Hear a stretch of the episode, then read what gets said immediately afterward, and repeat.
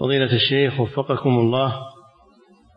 يقول السائل هناك بعض الأشخاص لا يستطيعون النوم إلا بعد قيامهم بتشغيل تلاوة القرآن عن طريق المسجل يقول ولا يستمع إليه أحد بعد نومه. فهل يجوز هذا؟ لا بأس بذلك.